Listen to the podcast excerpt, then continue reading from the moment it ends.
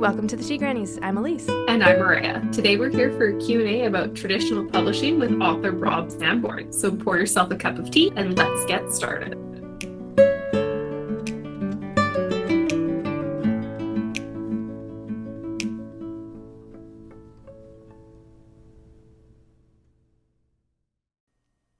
An emerald green beam of light tore across the sky, and Rita sprang to her feet on the rooftop, overcome with awe and an uncanny suspicion that the light was staring back. She traced it arcing above the moon, swelling brighter and brighter like a fallen star burning up far away from its home, until blip, it disappeared in a flash at the edge of her hand. The night went on undisturbed, as if nothing had happened. A whisper escaped her lips. Wow. Something new had entered her life without an invitation. This was news she wanted, no, needed to share with the only other person living in gossip's distance. She scanned the ground until she spotted a bunch of straggly hair, not unlike a bird's nest, standing out with its paleness from the surroundings. There you are. She took the slope of the roof, with kitty cat steps to its edge, where, grabbing hold of the gutters, she swooped in through her window. Yes! She pumped her fist in the air upon landing. Ten out of ten. A dash down a flight of stairs, a couple of leaps through a cramped hallway, and there she stood, right at the front door. It slid back with a hiss to reveal a jalopy and a trailer attached to it, parked in their rusted glory. Bobbing behind and along the side of the trailer, the blonde hair swayed in the brisk summer breeze, in every imaginable direction, until its owner, a paunchy man, stepped out into view. He was grinning from ear to ear, an expression that, on any other face, would have looked absolutely horrifying. Dad, Dad, did you see that? Rita enthused between gasps for air. See what, Pumpkin? her dad said in a jolly voice. The fireworks? 'Twas a pretty one, eh? Color of your eyes. A tad brighter, now that I think of it. But fireworks are supposed to be bright, otherwise, what's the point of them? That was no fireworks. They don't go that high. It wouldn't be so bad. It's just, I don't know. I had this strange feeling that it was looking at me.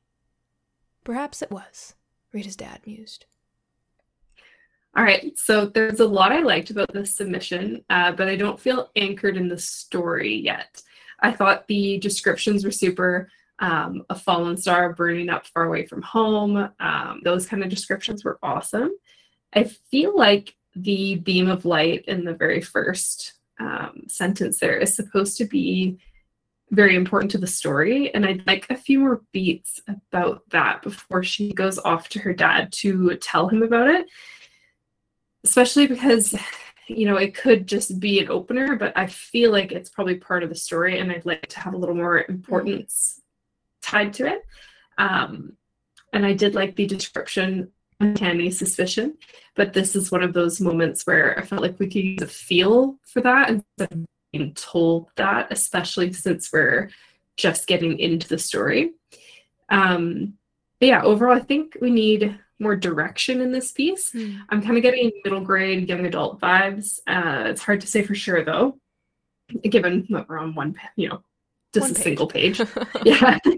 and uh, I'm also not sure what genre or time period we're in. I could take a few guesses, but I would I would love to have a better idea um, about the setting and that kind of thing. And I do think the dialogue with her dad could be moved to the second page, and then that would free up some space on the first page to give us that direction in the setting. And I think it would help with the flow as well, because then we can get into Rita's head a little bit more before we bring in our, our other characters. Yeah, this this submission felt I want to say different than the ones we've received so far, and I'm not sure I don't feel like I was able to put my finger on why in my comments. But, uh, I said I was going to try, so here we go. Um, right off the bat, I got some interesting vibes. Um, and if you remember the movie Flushed Away, I uh, definitely that came to mind. Maybe just because the character's name is Rita, um, but also because of the parkour stuff, which I super liked. Um, the descriptions, like Maria said, were um, were very well done and intriguing, and I especially liked the ones of, of her moving across the roof into the house. The acrobatics were really fun. Um, and then descriptions of the light were super vivid as well. Um, but similarly, I, I wasn't sure what we were getting into with this piece. Like the um, the line about the light staring back at Rita made me question if it was like supposed to be a bit creepy, maybe kind of borderline horror, or maybe horror entirely, but um, the other descriptions so far don't seem to line up with that. Um, so I didn't really have a sense of genre or time period. Um, middle grade YA feels like a good benchmark based on what Maria has already said. Um, but I, I, mean, I guess it could go either way. It could be adult. I have no idea. Um, and then I didn't, um, couldn't really decide if the dad character was supposed to be creepy as well. Like I got weird vibes from him. Um, namely the line about his smile, be it like, like that it would have looked horrifying on any other face. That confused me a little bit. Like I wasn't sure if we were supposed to like this guy or not. Um, and maybe he's supposed to be mysterious, and that's fine. But I feel like this is just more leaning more towards confusing and um, not quite enough information for it to be a, a good sense of mystery. Um, and then actually, a kind of a goofy note is I'm actually wondering if the characters are cats or if they're human. I, am leaning towards human because of some of the other context, but there was the kitty cat steps descriptor, which is super cute. Um, and I kind of took that literally a little bit. Like I wasn't sure. Are we, uh, is this humans or is it cats? I I could go either way. I'll be honest. I would kind of love it if it was cats. Right. it would be adorable and unexpected and super fun. Um, but yeah. And then what else have I got? Not a whole lot else. I I think the the strengths of this piece lie in Rita's enthusiasm and how that how genuine that is when it comes across. Um, but then what I felt was missing from this overall was yeah that sense of direction, that that why, that what's pushing the story forward, um, and where actually are we. Um, so I had like a bunch of questions like what was she doing on the roof? What was her dad doing out in the yard? Is she planning to go after the light and see what it is, or is she just happy to talk about it with her dad? Like I think more hints towards some of this information either in the first play page or later on might help establish a bit more of that int- intrigue and give that the reader that motivation to read on.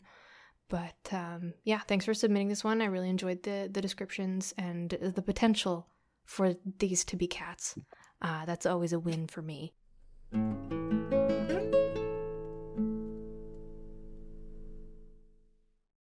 So, welcome to Rob. He is the author of The Prisoner of Paradise, which is a wonderful thriller novel that I highly recommend.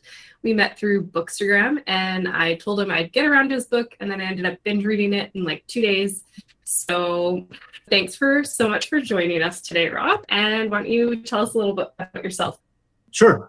Well, Maria and Elise, thank you so much for having me on the show. Mm-hmm. I am super grateful. I'm really happy to be here. I can't wait to, to uh, chat with both of you. And yeah, so my name is Rob Samborn.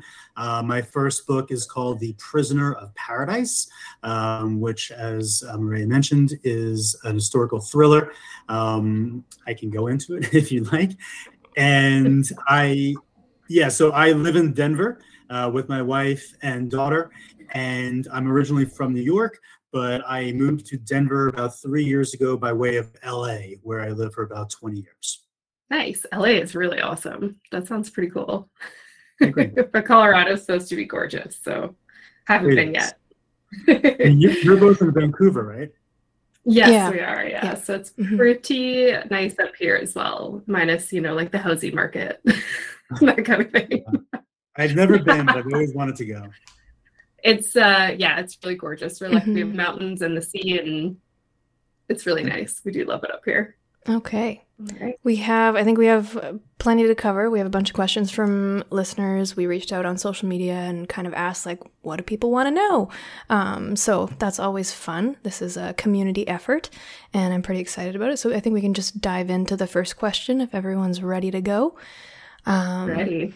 So let's start with um, do you ever get used to being a published author? Or does it still feel unreal?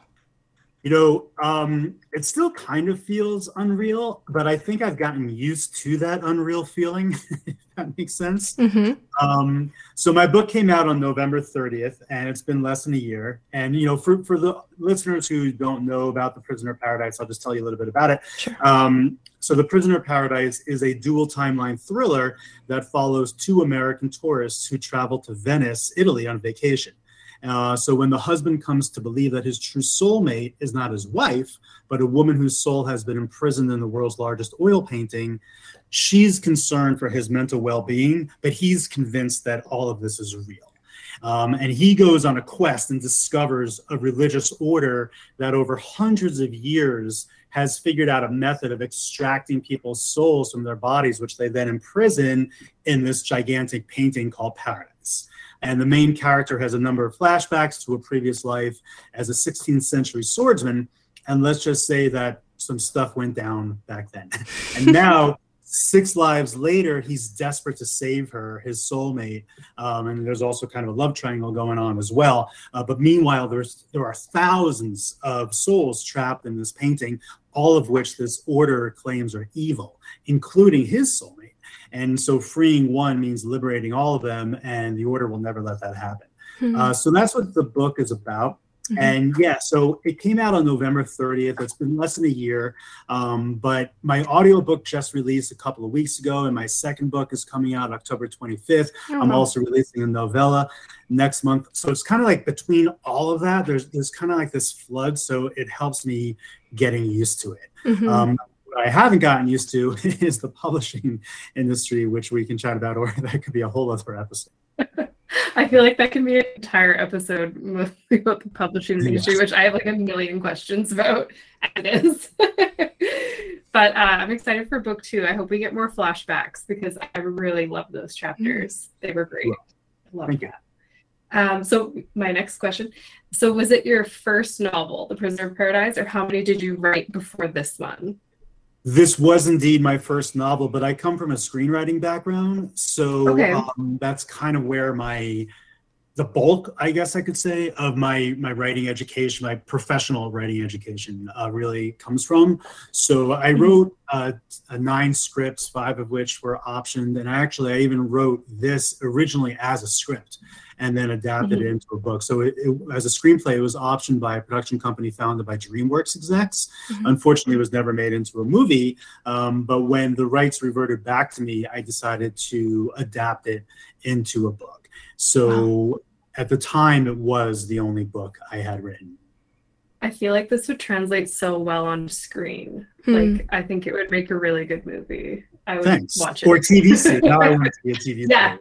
TV series would be good too. So this was the book that got you an agent then. So when you were querying, I might be repeating that's later on, but how many agents did you query before you got one? Um, I don't recall the number, but it was a lot. It was dozens. It was probably about, mm-hmm. you know, maybe 40, 50 or 60 or so. Mm-hmm. It took a wow. while.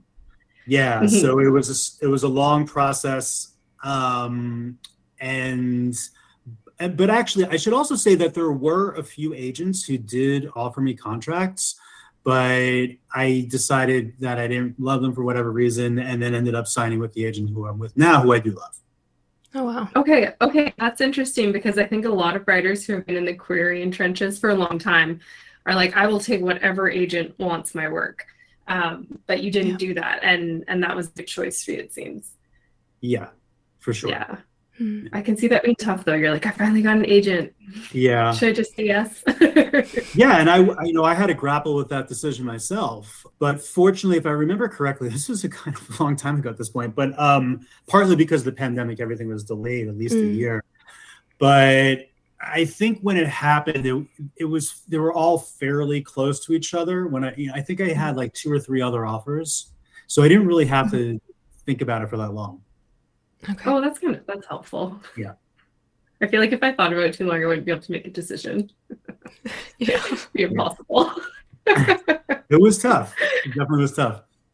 Would you be able to identify some of the maybe things that pushed you in one direction or another? Or has it been too long? It was definitely really, you know, I spoke with my current agent and those other potential agents about what their plans were with the book. Um, also, I looked at, of course, their client list and their success rate mm. with publishers. So it was really a combination of all of that that led to my decision. Um, my current agent definitely had a higher track record, you could say, or better track record okay. sales for sure. Mm-hmm. And also, I felt like what they were offering me was a little stronger. They also had they are also kind of managers in a way, mm-hmm. and they had a lot of input about the story uh, a lot of creative input. So if I remember correctly, the other agents didn't have any thoughts about it really as well at, at all. They were just ready to go. Whereas my current agent actually wanted to make a number of revisions, and we went through probably an additional two or three rounds of editing, and mm-hmm. we're talking major changes. And that's not even with an editor yet. That's just with the agent, right? That's correct. Yeah. yeah. I did hire an editor separately before I actually queried. Oh, you did? Okay. But then I had an editor at my publisher as well. Mm-hmm. Mm-hmm. Wow. Oh okay. Goodness. That's a lot of, uh, yeah, it's a lot of revision. yeah, this book has been through the ringer. Wow. Yeah. Yeah. I don't know if everybody goes through that, but in the you know, I'm even though it took a longer period of time, I think at the end of the day, the product is a lot better. So I'm really happy with that. Yeah. Yeah. You can be pretty mm-hmm. confident yeah. in that. Um, throughout that process, did you, at what point, or did you have to find beta readers for yourself? How did that work? Um, and then, kind of tied to that, we're wondering um, someone asked, should those people be strangers, or is it better for them to be people that you know? Yeah, that's a great question. I, um, so for questions, I should say, those are great questions. And I would say for the first part of it, all of my beta readers have always been people in writing groups. Mm-hmm. So I've been in a number of writing groups. And I think that really kind of segues into the second question, which is, you know, I, what I'm comfortable. First of all, I think it should be whatever a person is comfortable with. The writing, sure. right? Um, if you're not comfortable sharing your work with people you don't know, then don't do it. But be ready to do that on a massive scale when your book comes out you know and you can't argue with those people you know you just got to take the review or whatever it is. Um, so i didn't know the people in the writing groups originally but i got to know them. Um, you know so i wouldn't necessarily want to go with friends or family because you don't necessarily know if they're going to really be honest with you. I mean family did read my work and they did help um, and they were honest actually now that i think about it. But i think more from like formatting and grammatical perspectives mm-hmm. um, so but then you know then the flip side is once you're in a writing group you do get to know those people um, and they become friends and and then but you're you continue to be honest with each other with each mm-hmm. other you know you're providing critiques back to them it's not a one-way thing yeah. yeah i think that's what i like about our writing group familiar with each other's writing and what we need to work on because it's an even playing field, you get really good feedback. Mm-hmm. Yeah. And I did have that same experience. I sent a chapter to like my family, and my dad was like, You spelled something wrong on this paragraph. I'm like, Thank you. Yeah. that wasn't really why I sent it to you guys, but okay. But that's still so, helpful. Yeah. still, still helpful. Thanks, Dad. Uh, spell check didn't catch that one apparently. so yeah, that's that's good to know. But did you have beta readers like before you started querying, or was that something that your agent encouraged you to do in the editing process when you were working with your agent, or were you just kind of doing it just the two of you? It was all before. Yeah. Okay all the beta so i was i had the uh, i was in the writing groups working on the book before I started querying, and then also during it. You know, I, I never mm-hmm. really stopped revising and editing. Yeah, that's what I was kind of afraid you'd say. I'm like, so tired of revising this one manuscript I haven't, and Elise sent me like 20 pages of notes on it, and I'm like, I'm I'm gonna get to you sometime, I'm one day mentally ready. Yeah, yeah. Day. I mean, I'll I'll tell you what. So like, I because it's a series, I I regularly go back to the book to kind of read through to make sure that um, I have consistency across. I was mm-hmm. like, you know, mm-hmm. the whole series and everything. And I go back and read it, and you know, it's a published book at this point. And there are things like, oh man, I wish. okay, I'm so happy to hear that too because yeah. I always about that. Like I've been reading uh, the Throne of Glass series right now, and I'm on like the second to last book. And if you compare the writing in her second to last book in the series, whatever eighth book, seventh book it is, to the first book in the series, she's like completely different. I'm like, does she look back at that first book and go, "Man, this is such hot garbage"? I would I imagine. Like I would. I would imagine. I mean, I I actually I I think that I'm a much better storyteller than I am a writer, but I mm-hmm. do get a good number of compliments on my writing.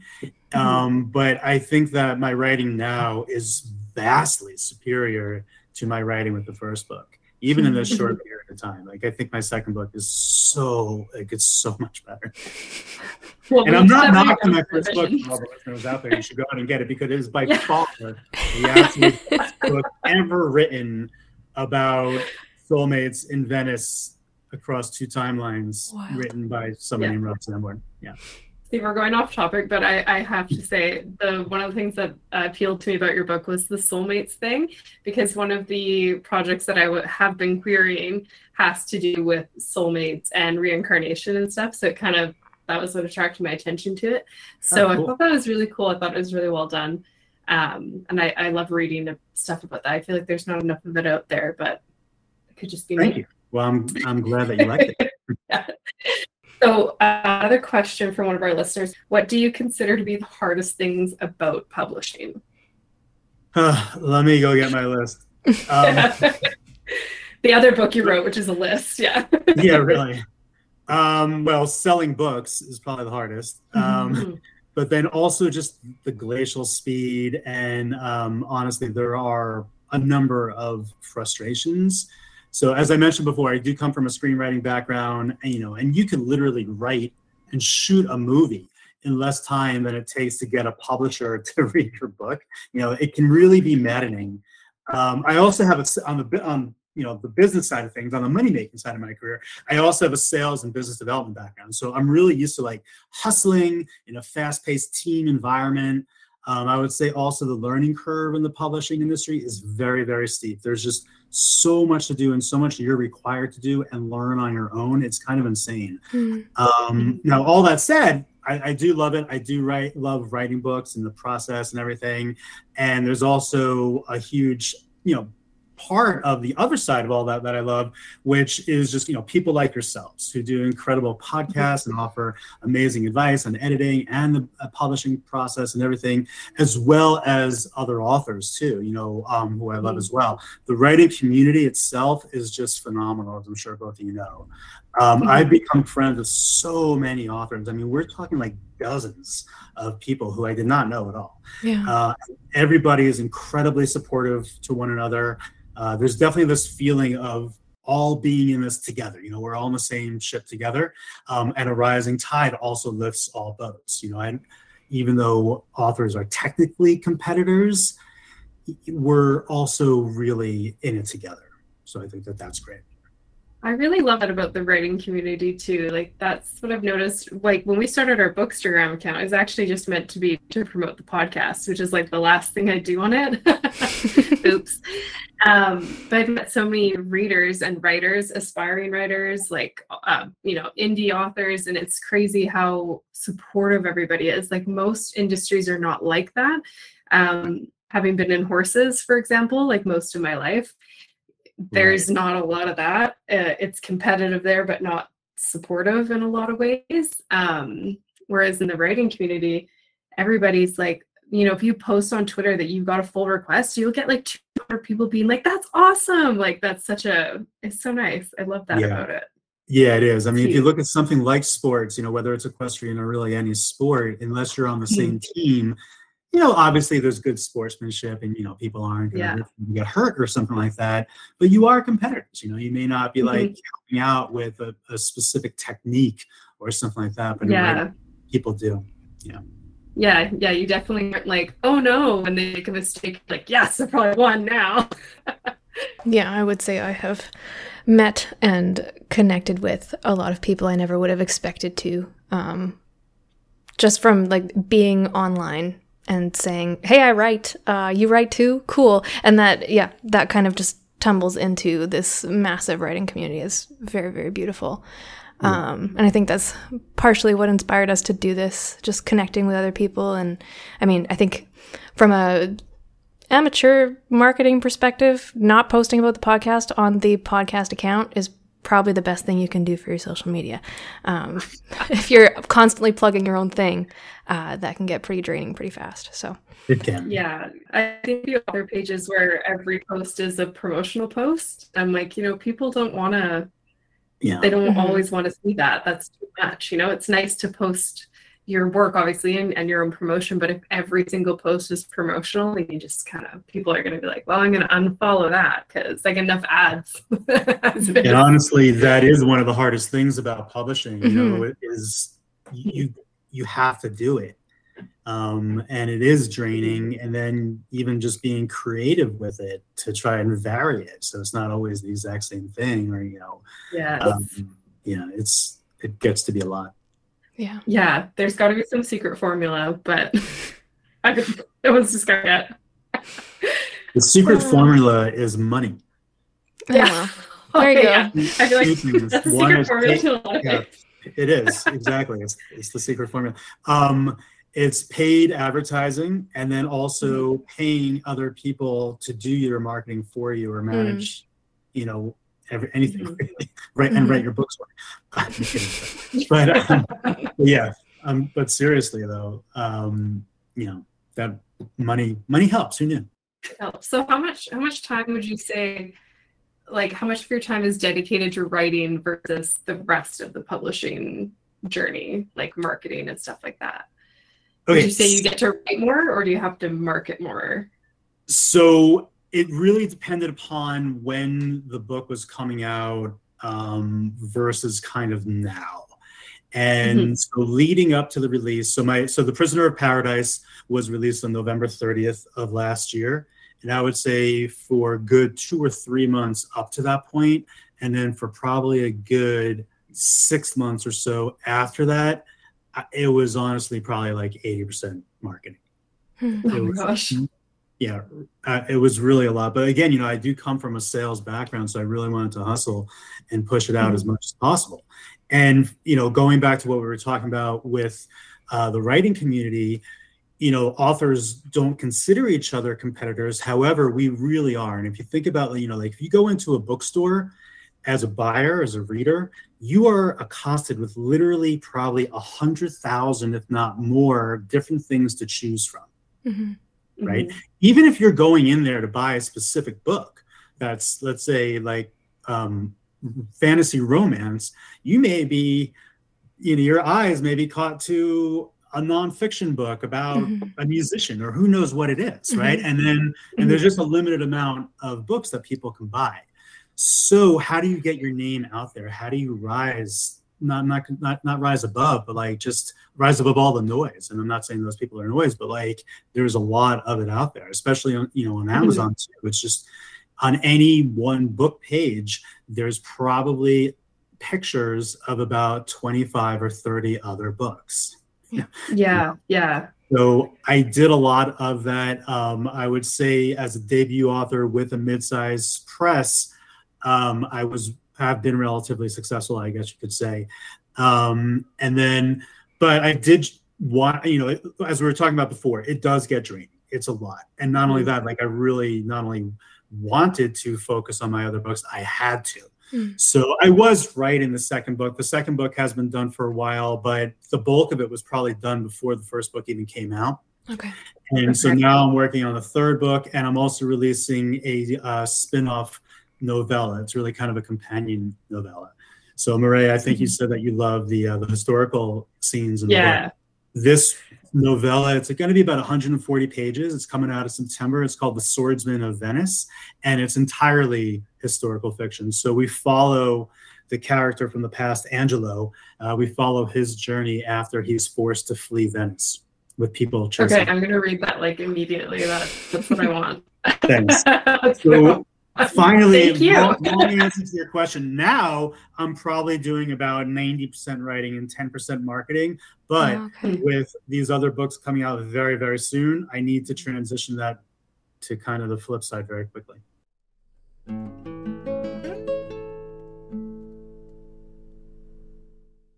Kind of back to the writing community conversation. Um, if you could offer advice to other querying writers like ourselves, um, what would you say? Yeah, so having gone through it for a pretty long time, as I mentioned, in waves with um, different agents and everything, I would say the first thing right now is to s- stop right now and just kind of reassess. You know, one is, and th- I'm I'm saying all these things generally without knowing the author or how far they are into the process or everything, but like ask yourselves, like, one, has your book been professionally edited? And I don't mean did you send it to a friend or a beta reader who's really good as an editor? Did you actually pay someone? And if not, I think do it. It's worth it. It's an investment. Um, two, you know, do you really know your genre? I think that this is critical when querying to like really, really know that genre and nail it. The other day, I was talking to a writer who wasn't who is in the querying process actually, and when he told me about his book, um, before he went into the synopsis, he said it was a fantasy, sort of like Lord of the Rings. And then when we got to it, it's not fantasy at all, but actually a historical thriller. So Oh my. mine actually. Um, you know, and this isn't real. This is really important not only for pitching, but also to whom you're pitching. Which I think brings me to the next one, um, which is three, which is make sure you're querying an agent who reps your genre and follow their submission guidelines to a T. You know, and then also don't just blast everyone out there, even you know, like thinking like, oh, they don't rep my genre, but maybe they'll like it. It's like imagine Mm. owning an ice cream parlor and you know calling them up to order a pizza. You know, they're both food, but but no, you can't do that. and that brings me to the next one, which is don't blast. You know, send in waves, maybe five or ten tops, and then revise and revise again. Uh, join Absolute Write. I don't know if either of you are familiar with it or if the listeners are familiar with it No. but it's basically a message board. Look up Absolute Write, uh, post your query on that, and get. And they're basically beta readers for for queries, but they have like a whole bunch of different message boards. It's sort of like Reddit for writing. Cool. Um, Wow, that Yeah. sounds amazing. it is, yeah, and it's really good and helpful, you know, and you know, it's really important to nail the query letter because your query letter is a representation of not only your book but you as an author. Um, so the body should be a maximum of about 250 words, which is roughly the word count for a page, and spelling counts. You know, I've heard a lot of Mhm. agents say this that if you have an error in 250 words on one page, why wouldn't they think that there's an error on every single page of the book, right? Mhm. And then it's like, is the agent thinking, okay, they can't be bothered, the author can't be bothered to proofread, so why would they bother representing them? Um, and then in that 250 words, you know, make sure to include a hook, your main character, your antagonists, stakes, goals, urgency. Definitely stakes, goals, and urgency. I I actually help out a lot of people with query letters. I think I'm fairly good at it, and I can't tell you how often it's just completely missing stakes, goals, and urgency. And by the mm-hmm. way, it does not need to be an action or thriller book to have those. It Yeah. could be a dr- total drama or Yeah. romance Yeah. or anything, but still have stakes, goals, and urgencies, urgency. And then finally, you know, read, read, read in your genre. Check out the top sellers on Amazon. You know, make sure that you're familiar with what's out there and be looking forward, by the way. So go on to NetGalley as well and look to see what's coming out. Um, so you're familiar with it because that's what the agents are also, you know, they're working on stuff that they're being pitched, but they're also working on stuff that's coming out in the future. And then go Mhm. back, edit, edit, edit. Uh, also get your website and social media accounts up now. And then I also think going back to the previous question about the industry is learn, learn, learn the industry as much as possible. This is something I did not do that I wish I did. Um, but you know, there's just so much. And then once you do sign, uh, once you have a release, they definitely join a debut group for that year. Okay, I love all this advice. I also that you recommended for people to read in their genre because I saw a Twitter thread the other day. They're like, you know, do you read in the genre that you write in? And someone to comment was like, well, not really a reader. I, I just I write. I and I was like, what? yeah. Yeah. I think I saw And I'm that. like, like I kind of don't, I don't get good advice from that because how are you supposed to become a good writer if you're not like studying? Yes. And I've talked to an agent uh, a couple years ago at one of one of the writing conferences, and I had pitched to her um, my fantasy romance, which was the first one I wrote. That was uh, that's not great. Um, and she said to me, like, what about your story is going to make an agent look twice? And that's why the query is so important and having the stakes and the motivation and everything like that. But yeah, it's it's uh, all good advice. Absolutely. and I think another thing is that people need to remember that this is a business. It's a hundred percent a business and it's a business first and last, despite how creative you want it to be. Mhm. And if you don't Mhm. read in your genre, you're not knowing what's selling. And you know, going back to my store analogy, it's like imagine coming up with a food that you just want to sell and you have no idea what's out there and what people are buying and eating. You know, you got to know the competition, whether they're competitors or not, but um, you need to know the market and the industry.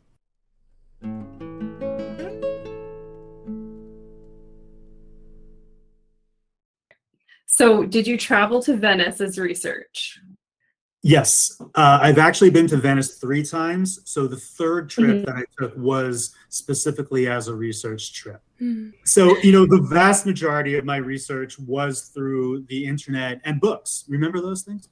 Um, yeah. But there's no substitute for for being there. You know, the smells, the sights, the sounds, the feel of the weather, or even the feel of the building um, you know, seeing little nooks and crannies. I mean, that's for some place like Venice, but I think I would advise anybody, you know, if if your book is set in a place where you don't live and you can go there, you know, whether you have the means or it even exists, I would definitely recommend doing that.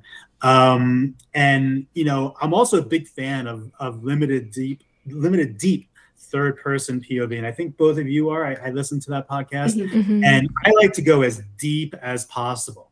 So I do think it really helps to be there. Um, so it's sort of like it's kind of first person, but really written as third because yeah. it's like I'm in someone else's head. And I prefer this, I prefer third person as well, just because I'm in someone else's head, but so is the reader. Mm-hmm. It, you know, um, I actually find first person to be unsettling sometimes, but yeah. So, yes. So I have been there for research.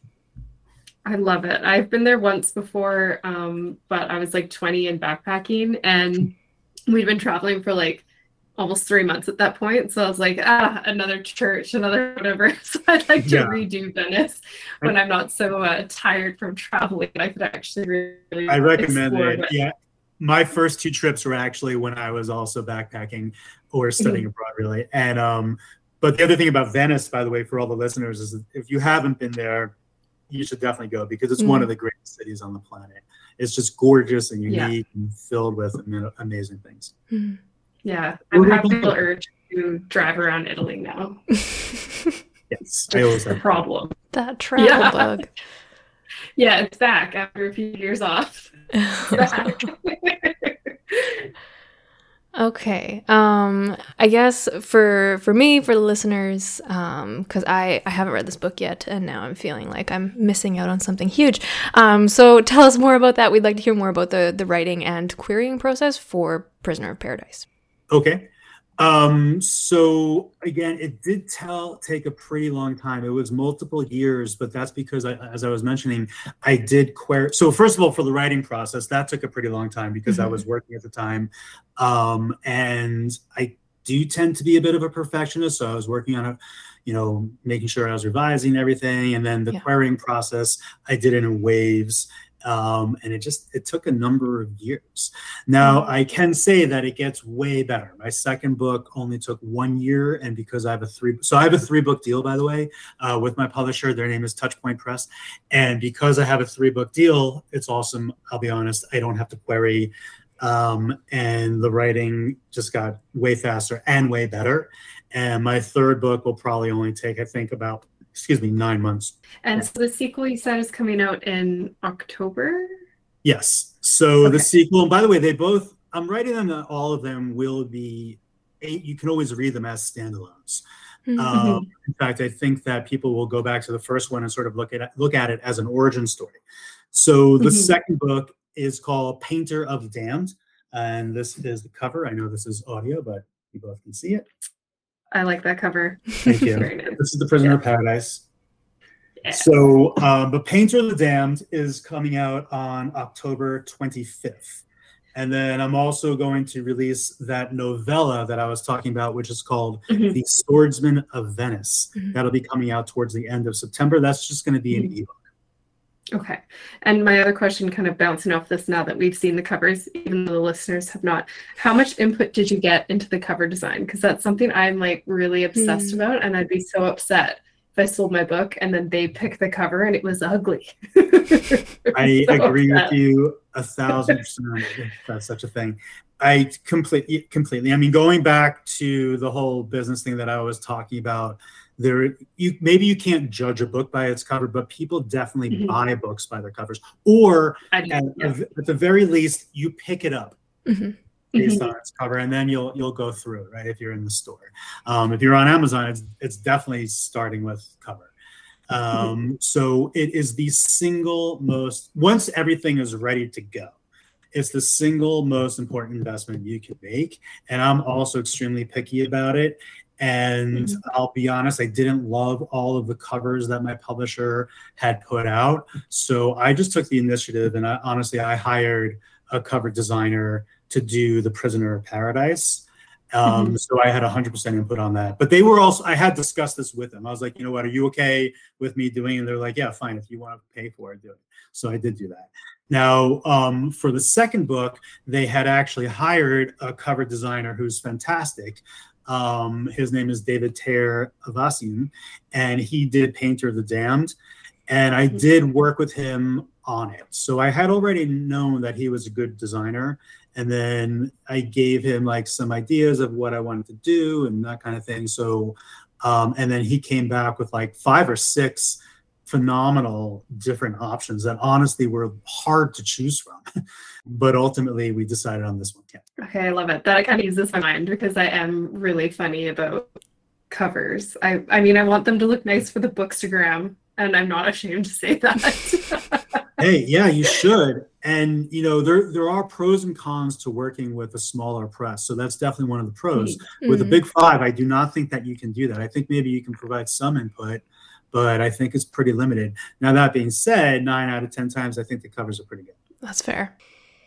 All right. Um, moving more into a bit of your career. Um, our next question is Do you write full time? And do you ever regret pursuing it as a career? So as of today, yes, I do write full time, but I haven't always, as I mentioned before, and Mhm. also not going to be doing it for much longer. So for most of the time when I was writing The Prisoner of Paradise, I was working full time. So I was writing at nights and week on nights and, and during weekends. Yeah. Um, but I did. So towards the end of last summer, I decided to take a break and focus full time on that marketing that I was talking about, and also finishing up my second book, Painter of the Damned. But I am going back to work full time on September 1st. So it's going to be interesting. Mhm. Um, we'll see. Uh, If anybody out there has invented a cloning machine, uh, please contact me. I'd really appreciate it. Me too. No oh my kidding. gosh. Feels like just too. There's so many things, and I hate having to have a real job to support the fun things that I like to do. It's a real pain There in the ass. are not enough hours in the day. I don't really get yeah, Um, and yeah. then, I feel like I need an assistant. yeah, me too. And I, my assistant is an assistant. Um, I don't have an assistant by any means. So, um, and I don't, I don't regret this career path at all. You know, um, and also even the word regret, I don't like using because every decision Mhm. you made in the past was informed by your knowledge at the time. Now, if Mhm. I had a time machine, another thing I made, by the way, um, Yeah. I would, I'd increase that knowledge. You know, I was going back to like my advice on querying, for Yeah. example. Um, I would definitely have spent more time learning in the industry, definitely spent more time revising the work before those first initial rounds of querying Mhm. as well um, to improve my submission drafts earlier in the process. And so, as far as marketing goes, how much support do you get being a traditionally published author? Is your agent kind of guide you a bit with the sales, or because of your background, they kind of just let you fly on your own? It's definitely more of the latter, but I don't know if agents in general help out with marketing anyway. Um, Mhm. So mine don't. Who would typically help out with the marketing is the publisher, and this goes back to pros and cons of being with a smaller, smaller mid-sized press. Um, you know, when you're with a big five, they do help a lot more. Um, okay. but when you're with a small to mid-sized press it's very little so i really do probably about 99% of everything myself um, but i think even with a big five you know unless you're a stephen king or dan brown or whoever you pretty much also have to kind of do it yourself especially as a debut author Yeah. i think they do help and i think they'd help also in the beginning you know leading up to release and a little bit after release but again it's a business Mhm. they have a lot of different things to promote and unless your book is selling like hotcakes they're probably not going to invest more money into it. So mm-hmm. a lot of times it does fall upon the author to do it no matter what. Okay, that makes sense. And as far as social media goes, where do you think you've had the most success marketing your book on social media? Which platform? That's a good question. Um, probably Instagram. I found that Twitter was a little bit better for some reason pre release, and I think mm. Instagram is better post release. Mm. Um, TikTok, I think, is actually pretty good but um and i i do like using it because i think it's kind of fun to make the videos but this just goes back to like before what i was talking about was like the creative energy of putting time into mm-hmm. it um and then also coming up with something new. You know a lot of people on BookTok, it's like the same thing mm. every single video. Yeah. It's also stuff that i don't know um maybe it's just me. You know i'm not 16 but i i i'm like i don't have any interest in hearing an author mouthing over someone else's quote about something i don't know if you know what i'm talking about yeah um, i think so but but i do think that tiktok is a fun platform and tool, you know, and if you can get hundreds of people to see it, it still helps, right? So I'm a very, mm-hmm. very big believer in brand recognition and awareness. So I think it all helps. Um, so I'm also on Facebook, mm-hmm. you know, um, in fact, so I also do paid advertising on Facebook and Amazon and uh, BookBub. So mm. I've definitely had a lot of success through BookBub, actually. Mm-hmm. Um, and I think Goodreads is really good. I don't advertise on Goodreads, but I think Goodreads helps, which is a social media platform.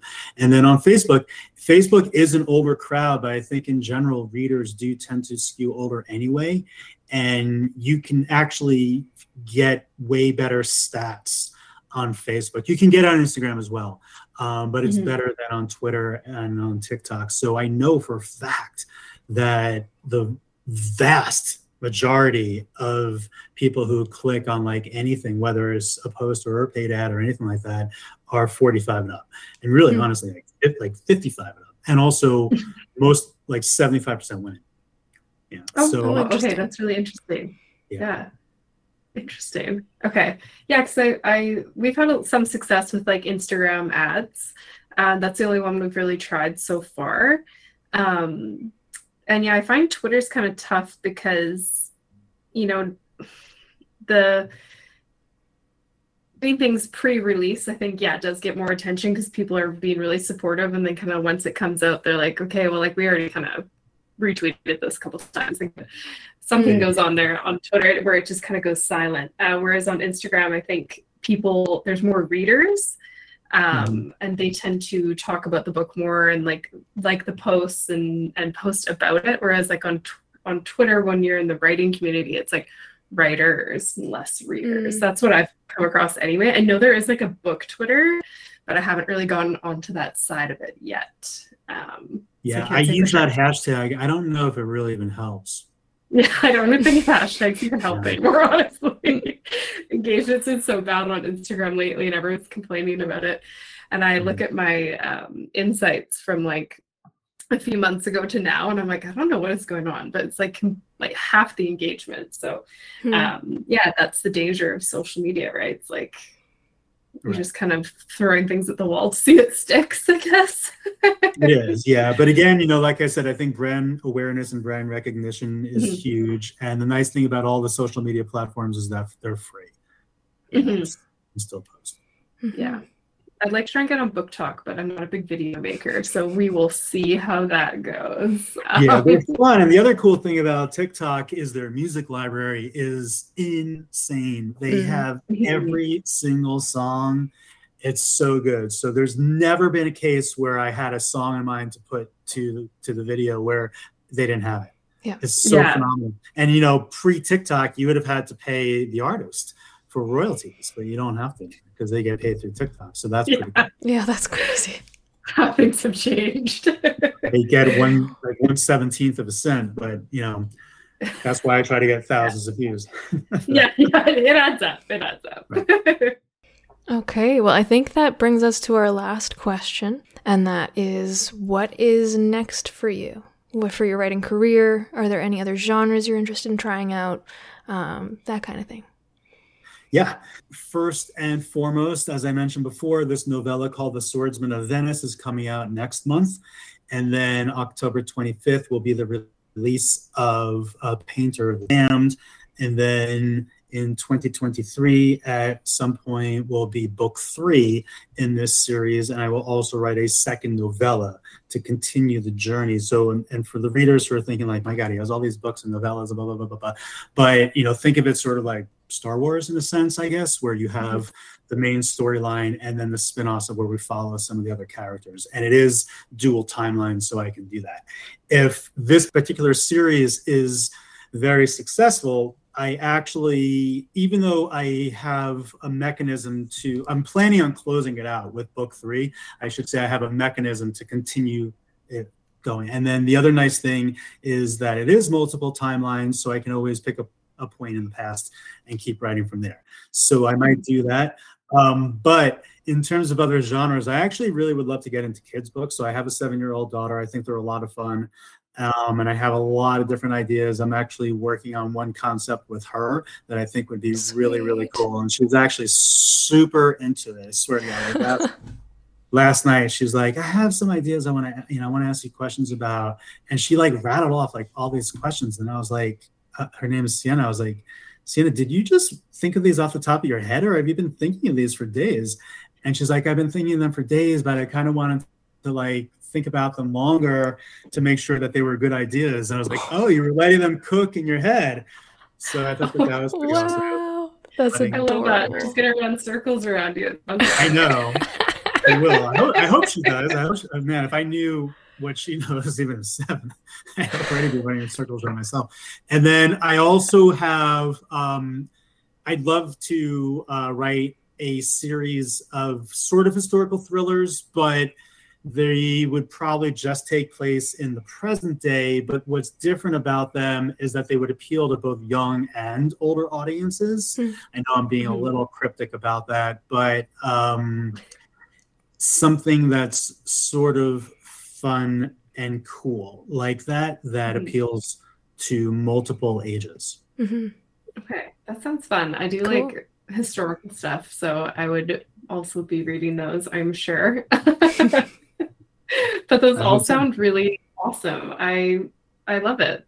It's Thank really you. good. I'm excited to read the novella, especially. I'll be I'll be snatching that up pretty quick. well, thank you so much, Maria. I hope you like it. And if, at least if you read The Prisoner of Paradise, I hope mm-hmm. you like it as well. Thank you. Yeah, it sounds like. In, sorry, Lisa. I have to put it in her next uh, book stack that I loan her from the library. yeah, she's she's my loaning it. library, so yes. it'll it'll come my way eventually. Well, I'd be happy to yes. send it to you as well. Oh, that would be amazing. Yeah, it sounds like super fun. Did I even read the synopsis before this? I don't think I did. I went in this a little bit blind, kind of learning as the as the listens listeners are, and that's been kind of fun. Like it sounds like a really wild ride. It sounds really cool. It's really fun. All right. Well, I think that was all we had. Do you have any anything else you'd like to add for the listeners or for us before mm-hmm. we finish up? Um, yeah, so speaking of social media, um, so my website is robsamborn.com, which is R O B S A M as in Mary, B as in boy, O R N dot com. And I'm on like literally every social media platform. Most of my usernames are Rob Samborn as well. I didn't even mention LinkedIn before, by the way, which mm. I think is moderately helpful. The one that I don't think it does anything is Pinterest. I don't know why I'm not really.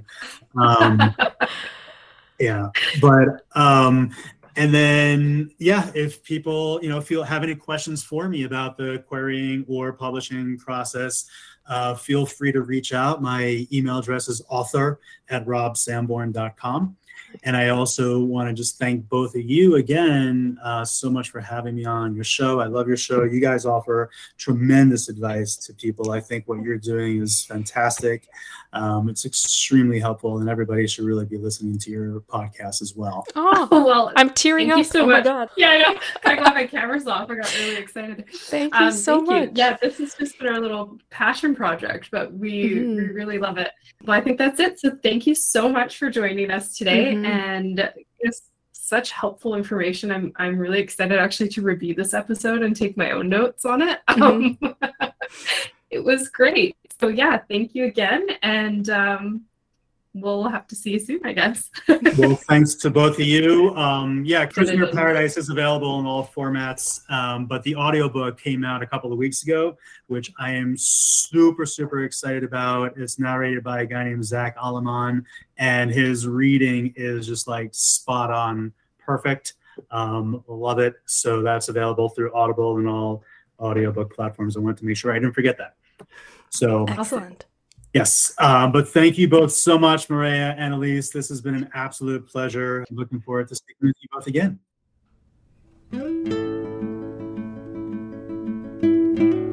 And that's the tea on traditional publishing. Don't forget to rate and review us wherever you get your podcasts and follow us on Instagram at the Tea Grannies Podcast and on Twitter at the Tea Grannies. All links will be in the show notes, and we'll see you next time for a deep dive into self publishing. Happy writing.